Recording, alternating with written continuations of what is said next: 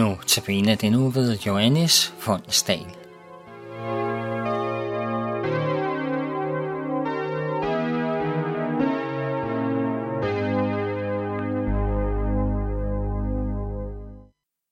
Et af de mørkeste kapitler i Israels historie er, da de danser om guldkalven ude i ørkenen.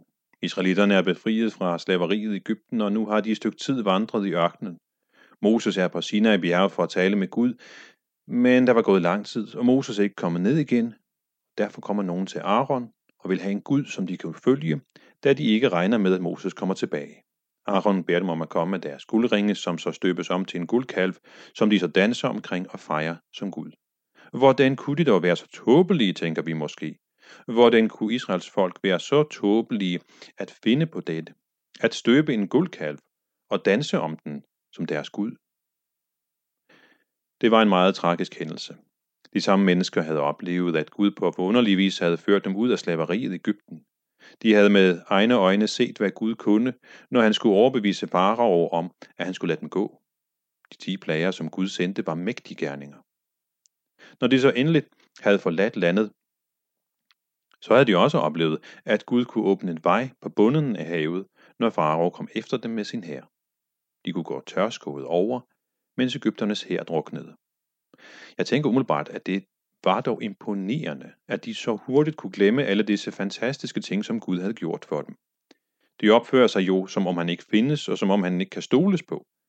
De havde jo også kort tid forinden lovet at holde Guds bud og stole på ham, men det gjorde de ikke.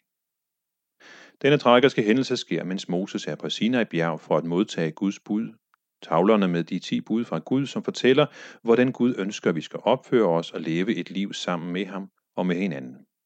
Moses er langt væk fra folket, så han ved ikke, hvad der sker. Men det gør Gud, som sender Moses ned fra bjerget igen for at rette op på det frygtelige, som er sket. Moses kommer ned igen og forkynder Guds dom over dette ulydige folk, dette stivnakkede folk. Guds fred over deres handlinger er så frygtelig, at han siger til Moses, Nu har jeg set, at dette folk er et stivnakket folk. Lad mig bare til intet gøre dem i min vrede.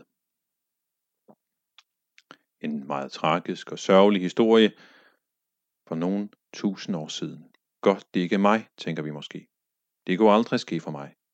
Ja, det er jo et meget godt spørgsmål. Kunne du og jeg have været blandt dem, som dansede omkring guldkalven ved foden af Sinai-bjerg? Faktisk har denne historie noget at sige os alle sammen. Historien handler om et folk, som trodser Gud, som vælger sine egne veje i trods og opgør mod Gud. De fremstiller en afgud for at dyrke den i stedet for den levende Gud. Det er faktisk et billede på det, som gælder mennesker til alle tider.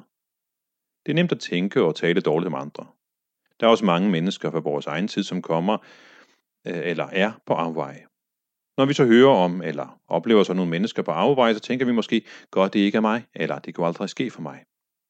Heldigvis er der mange afveje, du og jeg aldrig har været inde på, men det kunne godt være, at vi har været heldige på den måde, at vi er vokset op under bedre forhold end ham, som kom på den og den afvej. Det kan også være, at vi aldrig har været i en så desperat situation, at fristelsen fik samme magt over os. Jeg har ikke haft en kriminel løbebane, men det kan godt være, at jeg har været skånet for den afvej på grund af min opvækst. Det er ikke fordi jeg er et bedre menneske. Jeg er af samme stof som ham eller hende, som faldt for fristelsen.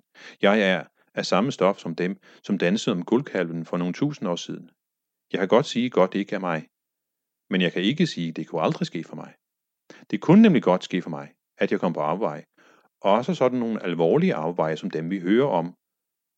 For eksempel her i Mosebogen. Der er en slående parallel mellem dansen om guldkalven og så syndefaldet. I begge tilfælde handler det om mennesker, som kender Gud, og som har oplevet vidunderlige ting med Gud, men som dog lader sig lokke, når der bliver sat spørgsmålstegn ved Guds godhed og omsorg. Det kan også ske for mig. De dansede om guldkalven og holdt fast for Herren, påstod de, men det var så sandelig ikke en fast, som Herren brød sig om. Det bliver ikke en fast for Herren, bare fordi vi mennesker siger det. Hvis vi ikke holder os til hans ord og vejledning, så nytter det ikke, at vi kalder det fast fra Herren, eller vi måske kalder det velsignelse fra Herren. Vi kan ikke tvinge Gud til at acceptere, velsigne og glæde sig over det, som han tydeligt har sagt, at han ikke bryder sig om.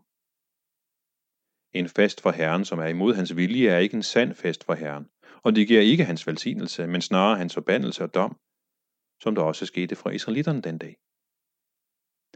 Men så sker der noget. Moses træder imellem Gud og folket. Han siger klart og tydeligt til folket, at de har begået en frygtelig synd. Men så siger han også, at han vil gå i forbøn for folket. Han vil gå op til Herren på bjerget og forsøge at skaffe soning for deres synder. Moses går den tunge vej op på bjerget igen og bekender folkets synder og beder om Guds tilgivelse. Han minder Gud om de mange løfter om noget og barmhjertighed og beder af et ærligt hjerte, at Gud vil tilgive og ikke til intet gøre i vrede. Moses forsøger ikke at bortforklare noget, men bekender folkets synder for Gud. Sand synsbekendelse er at give for Gud ret i hans syn på synden, og alle må bekende sine synder. Der er ingen personanseelse i bekendelsen, endda Guds udvalgte folk måtte bekende sine synder. Moses' bøn gør så en forskel. Men lederne for frafaldet blev ramt af Guds vrede og blev udryddet. Gud straffede ikke hele folket, men kun dem, som havde ført dem på afveje. Overfor Gud har vi nemlig et personligt regnskab. Den gift, som de havde været i folket ved at lokke dem på afveje, måtte udryddes. Dette for at undgå, at de samme igen skulle lede folket på afveje. Det var jo ikke fremmede mennesker, som havde ledt dem på afveje, men nogle af deres egne, som havde spredt vrang læger i folket og fået lokket dem med i faldet. Denne fare er også højaktuel til enhver tid. Guds menighed er til enhver tid for i fare for at blive ført på afveje, både af udefra og indefra kommende kræfter. Gud rydde ud af sit folk, og det udfordrer os til at tænke, om vi i dag er blevet lidt for eftergivende og overbærende, når der spredes vranglæger i Guds menighed i dag.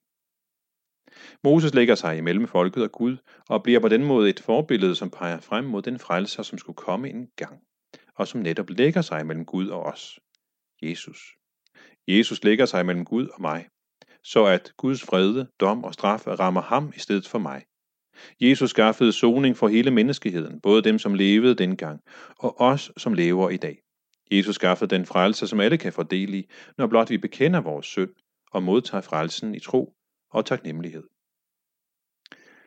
Senere stillede Moses sig i lejrporten og sagde, Kom over til mig, I, der er på Herrens side. Og levitterne samlede sig om ham. Den samme udfordring bliver vi stillet overfor. Hvilken side er vi på? Er vi på Herrens side, eller har vi lavet os lokke på afveje, så vi er gået ind på løgnens afvej, i stedet for at blive på sandhedens vej?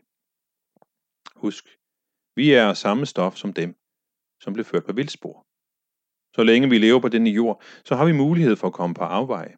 Derfor gælder det om, at vi til stadighed holder os på sandhedens vej, og til stadighed lytter til sandhedens ord og beder Gud om at holde os på rette kurs på Herrens side, selvom vi kan møde gruppepres og lignende til at bøje af ind på en afvej, som løgnagtigt bliver præsenteret for os som sandhed af løgnens fader eller dem, som er villige til at gøre det, han lyster.